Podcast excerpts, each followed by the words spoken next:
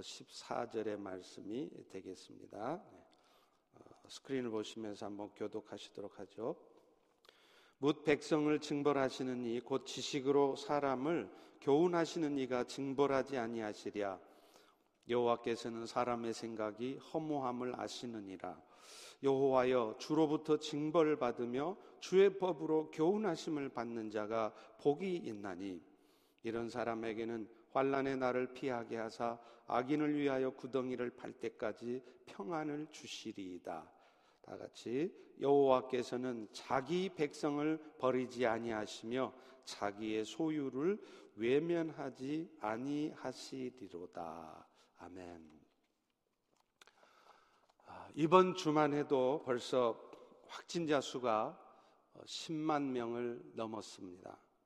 미국이 확진자 수 세계 1위입니다. 그런데 아시다시피 미국은 이제 그래프상으로 보면 이제 시작이라는 것입니다.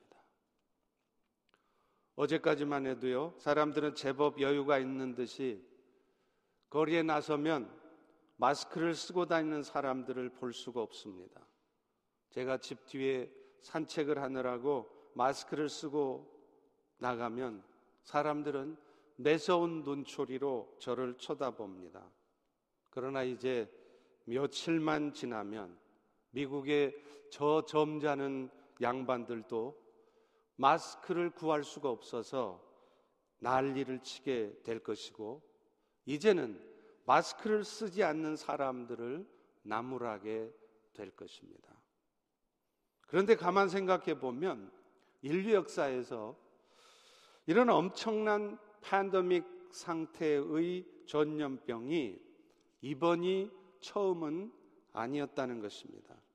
중세 때에 흑사병이 있었습니다. 이 흑사병은요, 주의 벼룩이 옮기는 패스트균에 의한 전염병입니다. 이 균이 폐에 침투하게 되면 24시간 내에 피를 토하고 온몸이 새카맣게 변하면서 호흡 곤란이 와서 마침내 사망에 이르게 됩니다. 기록에 가면요. 중세 시대 이 흑사병으로 무려 유럽 인구의 3분의 1, 어떤 학자들은 거의 절반에 이르는 인명이 희생되었다고 합니다. 그 당시 인구가 지금처럼 많지는 않았겠지만 최소한 희생된 숫자가 무려 2억 명이 넘었을 것이라고 합니다. 그런데 참 아이라는 것은요, 이 전염병이 있었던 시기가 바로 인류 역사에서 영적으로는 대전환의 시기였다는 것입니다. 아시다시피 중세 기독교가 얼마나 타락하고 부패했습니까? 성직자들이 세속의 제후가 되어서 그들은 면제부를 팔았습니다. 그래서 자신의 세상적인 욕망을 채웠습니다. 헌금함에 떨어지는 동전의 쨍그랑 소리가 나는 순간 그 영혼은 지옥에서 천국으로 옮겨진다고 가르쳤습니다. 이런 말도 안 되는 종교적 타락 가운데 있었던 중세 기독교를 우리 하나님은 가만히 놓아두지 않으셨습니다. 타락한 중세 기독교를 바꾸어서 오늘날의 개신교 그러니까 Reformed Church 개혁 교회가 탄생되게 하신 것입니다. 그런데 아십니까? 놀라운 것은 이런 영적인 대변환의 시기에 바로 흑사병이 있었다는 것입니다. 그리고 재밌는 것은 이 흑사병도 치료제가 나와서 그 치료제 때문에 종식이 된 것이 아니었다는 것입니다. 인류는 그 흑사병 앞에 손쓸 방법이 없었습니다. 한두 달 간 것이 아니었습니다. 몇 년을 갔습니다. 어느 날 갑자기 그야말로 하늘에서 날벼락 내리듯이 시작된 이 전염병이 어느 날 갑자기 흔적도 없이 사라지게 되었던 것입니다. 결국 무엇을 말합니까? 코로나 사태와 같은 이런 일들이 있게 하신 분도 세상의 주인이신 하나님이시고 이런 일들이 종식되도록 하실 분도 의사들이 아니라 과학자들이 아니라 결국은 하나님이시라는 것을 말하는 것입니다. 그러므로 오늘 우리 역시 이런 상황 속에서 우리가 가장 먼저 해야 할 일은 우리 각자의 삶을 진지하게 돌아보는 것입니다. 그리고 정말로 정말로 겸손하게 그분의 도우심을 구하는 것입니다. 그렇지 않으면 이 사태가 정말 언제 끝날지 아무도 알 수 없기 때문입니다. 오늘 본문의 말씀도 이 땅에 벌어진 코로나 바이러스 같은 사태도 결코 하나님의 뜻을 벗어날 수는 없는 것이며 결국은 그분의 온전하시고 선하신 뜻 가운데 있는 것임을 말씀합니다. 우리 다 같이 10절을 읽어 보겠습니다. 시작. 묻 백성을 징벌하시는 이 곧 지식으로 사람을 교훈하시는 이가 징벌하지 아니하시랴. 하나님께서는 자기 백성들을 가르치십니다. 무엇을 통해서요? 먼저는 말씀을 통해 가르치세요. 말씀을 통한 가르침이 가장 직접적이고 강력합니다. 그런데 우리 하나님은요, 항상 이렇게 말씀으로만 가르치지는 않으십니다. 때로는 징계를 통해서도 가르치십니다. 오늘 본문에서도 우리 하나님을 뭐라고 설명합니까? 무 백성들을 자기의 사랑하는 백성이지만 자기 백성들을 징벌하시는 하나님이라고 말씀하고 있지 않습니까? 안타깝게도 우리는요, 좀처럼 좋은 말로 하면 잘 듣지 않습니다. 꼭 어린아이 같습니다. 하나님이 말씀하셔도요, 애써서 딴청을 부립니다. 못 들은 척 합니다. 들려지는 말씀이 마음에 찔려도 애써서 안 들은 척 하면서 결국은 또다시 자기 고집대로 자기 하고 싶은 대로 하는 것입니다. 여러분, 만약에 여러분의 자녀들이 계속해서 고집을 피우면 부모된 여러분은 어떻게 하십니까? 별 수 없습니다. 회초리를 듭니다. 그런데 어느 부모인들 자식들이 벌 받으면서 아파하는 것을 보면서 고소해하고 즐거워하겠습니까? 만약 그런 부모가 있다면 그 부모는 진짜 부모, 친부모가 아닌 가짜 부모일 것입니다. 우리 하나님도 마찬가지십니다. 아무리 하나님이 말씀해 주셔도 이렇게 주일날 예배를 통해서 선포되는 말씀을 통해 혹은 여러분이 읽는 성경의 말씀을 통해 말씀해 주셔도 안 들으면 별 수가 없는 것입니다. 가슴 아픈 일이지만 그야말로 우리의 정신이 번쩍 들도록 징계를 주실 수밖에 없는 것입니다. 그렇게 해서라도 결국은 올바른 길로 갈 수 있도록 하기 위함이지요. 그래서 오늘 본문 11절도 그렇게 하실 수밖에 없는 이유를 이렇게 말씀하고 있습니다. 여호와께서는 사람의 생각이 허무함을 아시느니라. 여러분, 사람들이요. 겉으로 보면 안 그런 것 같은데 마음속은 죄악된 본성이 가득한 존재들이라는 것입니다. 그래서 그 악한 본성들이 자신도 모르는 사이에 불쑥불쑥 나타나요. 안 그런 척 하면서도요. 사실은 사촌이 논을 사면 배가 아픕니다. 나보다 나중에 온 사람이 자신보다 먼저 인정을 받고 앞장서서 열심히 일하는 모습을 보면 괜히 심통이 납니다. 그래서 그럴듯한 표면적인 이유를 들지만 정작 마음속에 이는 그 질투와 시기의 마음 때문에 그러는 것입니다. 그것뿐입니까? 심지어는요, 주를 위한 삶을 사는 것처럼 말하고 행동하지만 마음속 깊은 곳에는 욕심들과 그 세상적인 마음들을 어찌하지 못하고 있는 거예요. 그래서 예수님께서도 이렇게 겉과 속이 다른 자들을 향해 이렇게 책망하십니다. 마태복음 15장 7절과 8절이에요. 외식하는 자들아, 이사야가 너희에 관해 잘 예언했다. 일러스되 이 백성이 입술로는 나를 공경하되 마음으로는 내게서 멀도다. 주를 위하는 척 말하고 행동하지만 결정적인 순간에는 정말로 중요한 결정을 내릴 때는 주께서 원하시는 대로가 아니라 내 육신에 좋을 대로 결정을 합니다. 그래서 계명을 범하면서까지 직장을 지키려고 하고 계명을 범하면서까지 비즈니스를 지키려고 하고요. 계명을 범하면서까지 자식을 지키려고 하는 것입니다. 그러면서도 말로는 내가 주님을 사랑합니다. 주를 위하여 삽니다라고 말하는 것이에요. 또 우리의 생각들이 겉으로 보기에는 굉장히 합리적이고 이성적인 것 같지만 결국은 아무런 열매도 맺지 못하는 헛된 생각들일 경우가 많습니다. 오늘 본문 11절도 정확하게 지적하고 있지 않습니까? 사람의 생각이 허무하다는 거예요.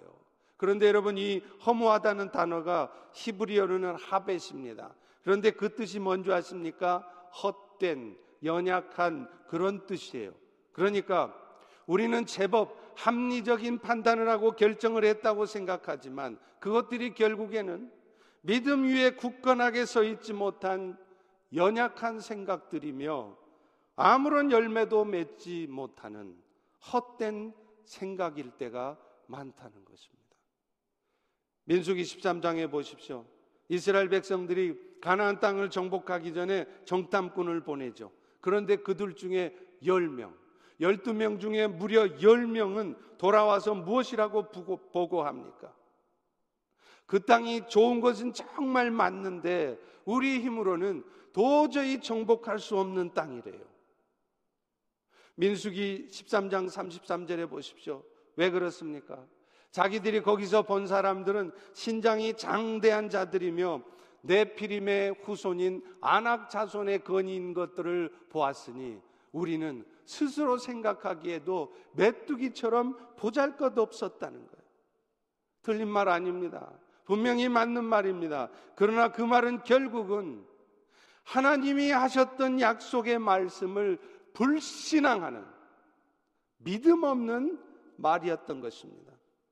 우리 역시도 그렇습니다. 얼마나 많은 순간 이런 불신앙의 생각들, 그런 불신앙의 말들을 하게 되는지 몰라요.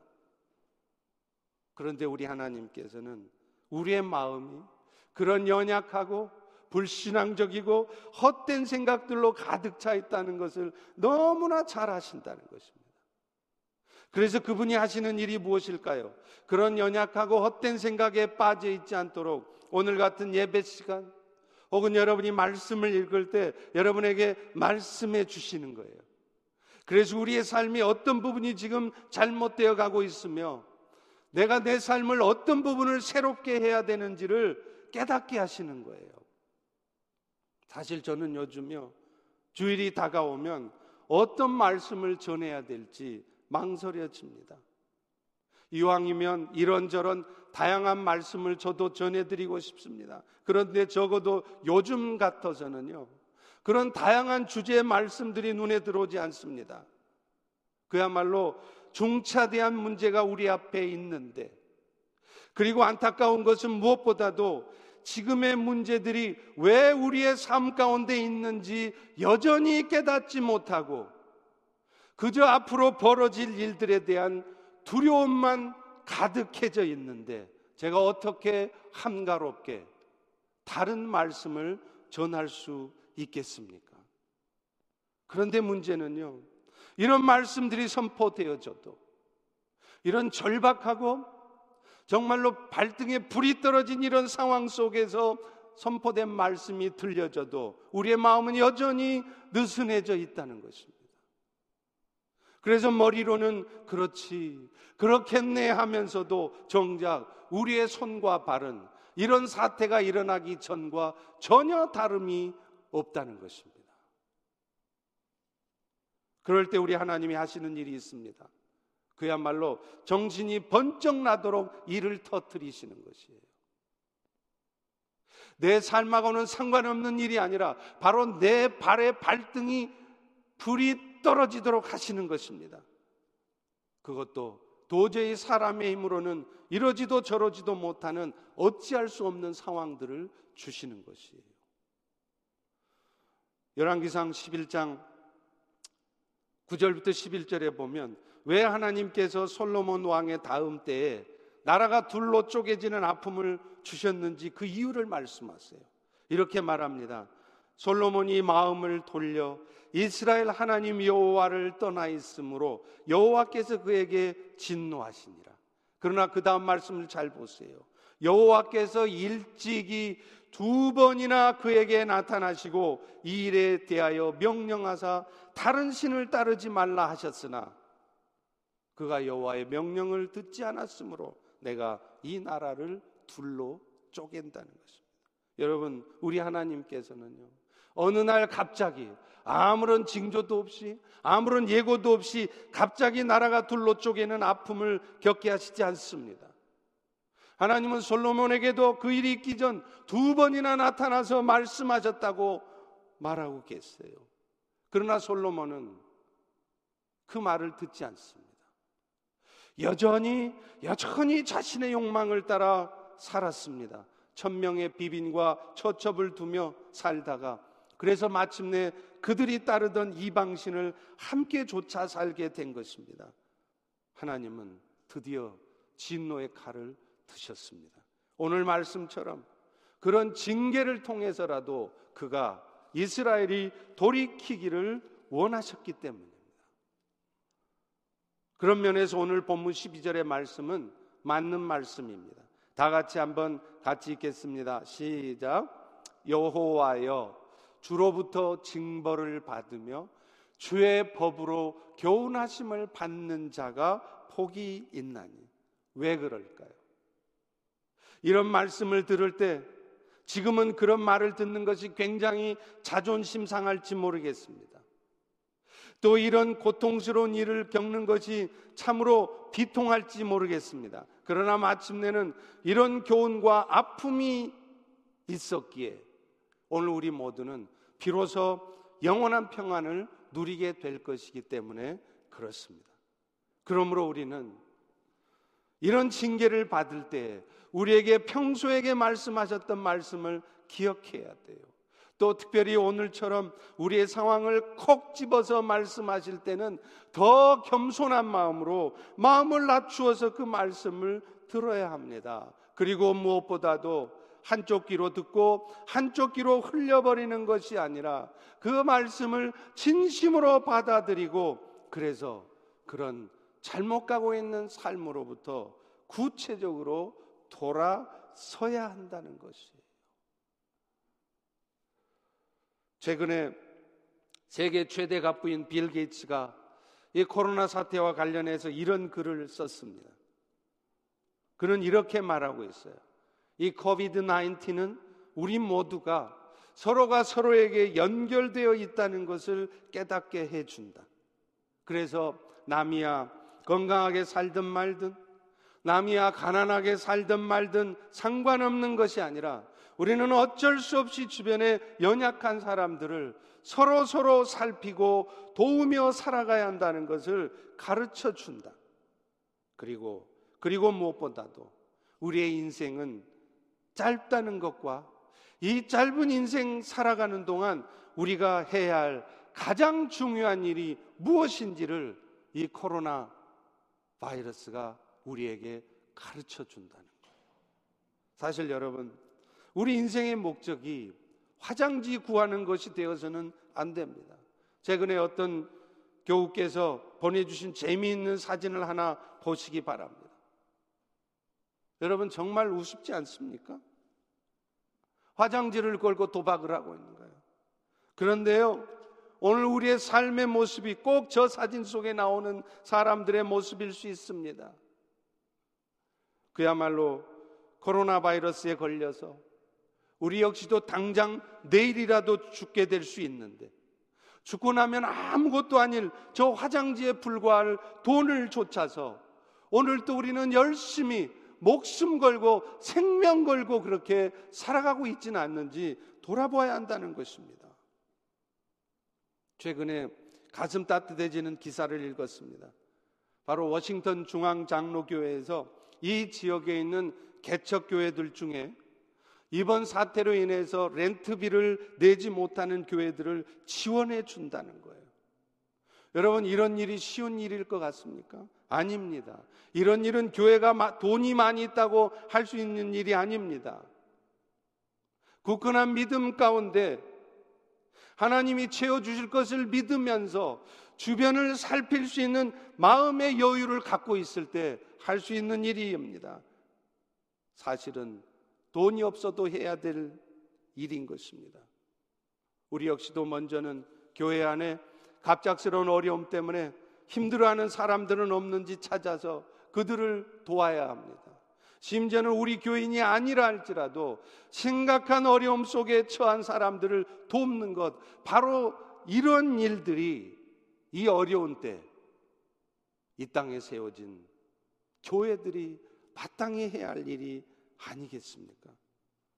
빌 게이츠는 늘 그런 마음을 갖고 살았기에 어쩌면 하나님께서 그런 축복을 주시는 것인지 모르겠습니다.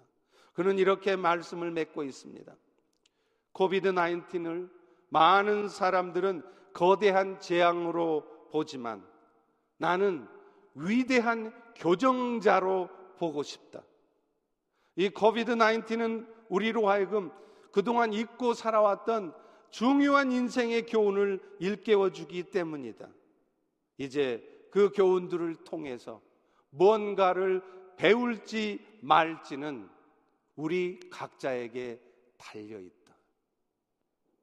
정말 맞는 말입니다.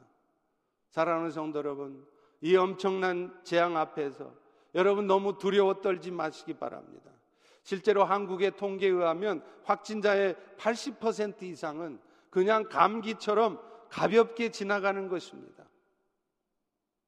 그렇다고 소홀하게 대비해서는 안 되겠지만 다만 이런 일들 앞에서 우리는 겸손하게 자신의 삶을 돌아봐야 돼요.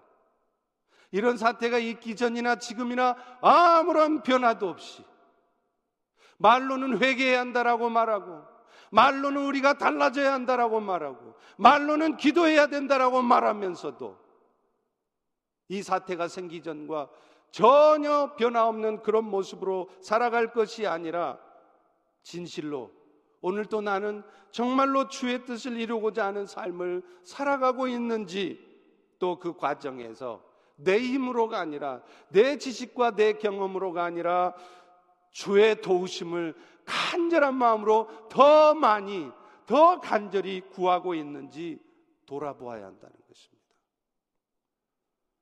그런 의미에서도 이런 상황을 우리가 그저 두려워만 하지 않아도 되는 이유를 오늘 본문 마지막 말씀은 우리에게 말하고 있습니다. 14절의 말씀을 다시 한번 다 같이 읽습니다. 시작. 여호와께서는 자기 백성을 버리지 아니하시며 자기의 소유를 외면하지 아니하시리로다. 비록 일시적인 삶의 어려움은 있을 수 있지만 하나님은 자기가 택한 백성들을 결코 버리지 않으신다. 그들이 어떤 연약감과 부족함 가운데 있을지라도 그들을 잠시 징계 가운데 둘지언정 결코 그들을 포기하거나 버려버리지 않으신다는 거예요. 사무엘상 12장에 보면 이스라엘 백성들이 그들의 진정한 왕이신 여호와 하나님은 구하지 않고 눈에 보이지 않는 세상의 왕을 구했을 때 하나님께서 진노하시는 내용이 나와요. 하나님은 자기 백성들에게 우레와 홍수를 보내셔서 그 자기 백성들이 눈에 보이는 왕을 구한 일, 이 일이 여호와 하나님 앞에서는 악한 일이었다는 것을 가르쳐 주셨습니다. 이것은 무엇과 같을까요? 마치 오늘날 우리가 우리 눈에는 보여지지 않지만 한순간도 우리를 떠나지 않으시고 우리를 지키시는 하나님을 의지하는 것이 아니라 오늘도 눈에 보여지는 무엇인가? 눈에 보여지는 건강, 눈에 보여지는 돈, 눈에 보여지는 권력, 눈에 보여지는 지식을 의지하며 살아가는 모습과 같지 않습니까? 이스라엘은 그런 징계를 받고서야 자신들의 죄악을 깨닫습니다. 그래서 사무엘 선지자에게 부탁을 해요. 하나님의 진노로부터 벗어날 수 있도록 여호와께 구해 달라는 것이죠.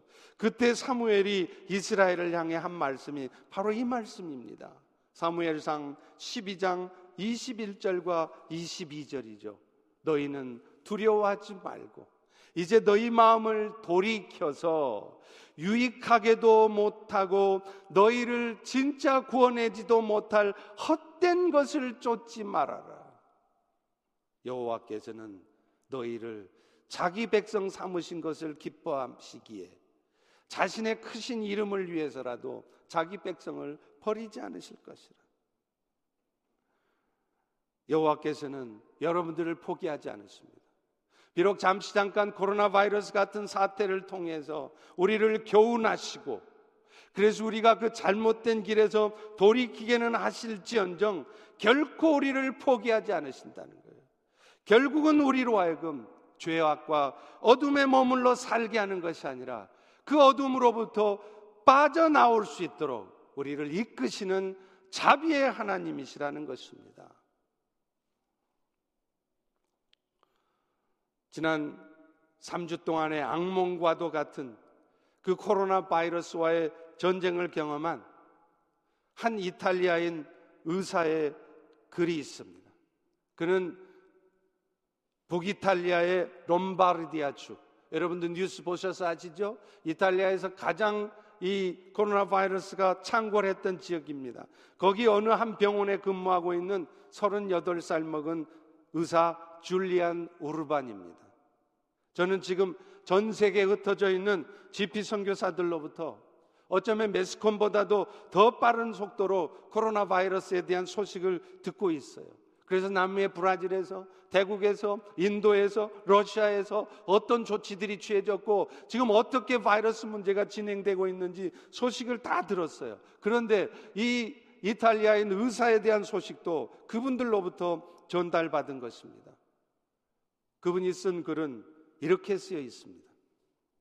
처음에는 몇 명의 환자가 왔고, 다음에는 수십 명이, 그리고 그 다음에는 수백 명의 환자가 왔습니다. 그러나 지금 우리는 더 이상 의사가 아니라 누구는 살고 누구는 집으로 보내져서 죽어야 할지를 결정하는 분류자에 불과합니다. 2주 전까지만 해도 나와 나의 동료들은 무신론자들이었습니다. 나는 나의 부모님들이 교회에 가는 것을 비웃었습니다. 그런데 바로 9일 전에 75세 된 한 목회자 한 분이 병원에 입원했습니다. 그는 아주 친절한 사람이었습니다. 그러나 그는 호흡하는데 심각한 어려움을 겪고 있었습니다. 그런데도, 그런데도 그는 죽어가는 환자들의 손을 붙잡고 성경을 그들에게 읽어 주었습니다.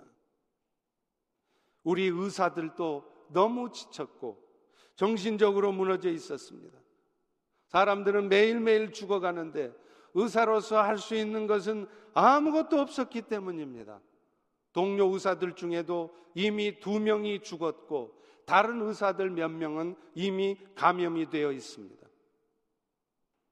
우리는 잠깐이라도 쉬는 시간이 주어지면 그 목회자의 말씀을 들으러 갔습니다. 그리고 우리 역시도 이제는 이제는 우리 하나님께 도와달라고 구하는 것 외에는 어떤 방법도 없다는 것을 깨달았습니다. 안타깝게 어제 그 75세 된 목회자도 죽음을 맞이했습니다. 나는 지금까지 3주 동안 이곳에서 120명의 죽음을 보아왔지만 어제처럼 슬프고 마음이 무너져 내린 적이 없었습니다. 나는 지난 6일 동안 집에 가지도 못했습니다. 어쩌면 나 역시 그 75세 된 목회자가 간 길을 곧 따라가게 될지도 모릅니다. 그러나 내 안에 놀라운 변화가 생겼습니다. 나 역시도 그 목회자처럼 마지막으로 한 호흡을 할 수 있을 때까지 다른 사람들을 돕고 싶은 마음이 생긴 것입니다. 그리고 비록 나는 지금도 고통받는 사람들과 심지어는 나의 동료들의 죽음에 둘러싸여 있지만 나는 지금 내가 우리 하나님께로 돌아왔다는 사실에 행복합니다. 여러분 이것이 바로 어떤 상황에서도 결코 포기하지 않으시는 하나님의 자비와 인내를 보여주는 것입니다. 이런 극한 상황에서도 하나님께서는 영혼들을 붙드시고 그들을 다시 은혜의 자리로 부르시는 분이십니다.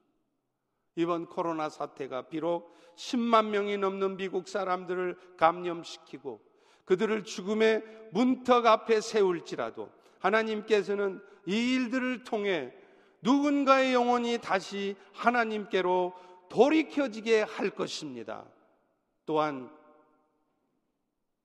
영적으로 점점 하나님을 멀리하고 심지어는 하나님을 대적하며 주 예수 그리스도의 십자가의 은혜를 헛되게 하는 삶을 향해 가고 있던 우리들을 다시 돌이켜 놓을 것입니다.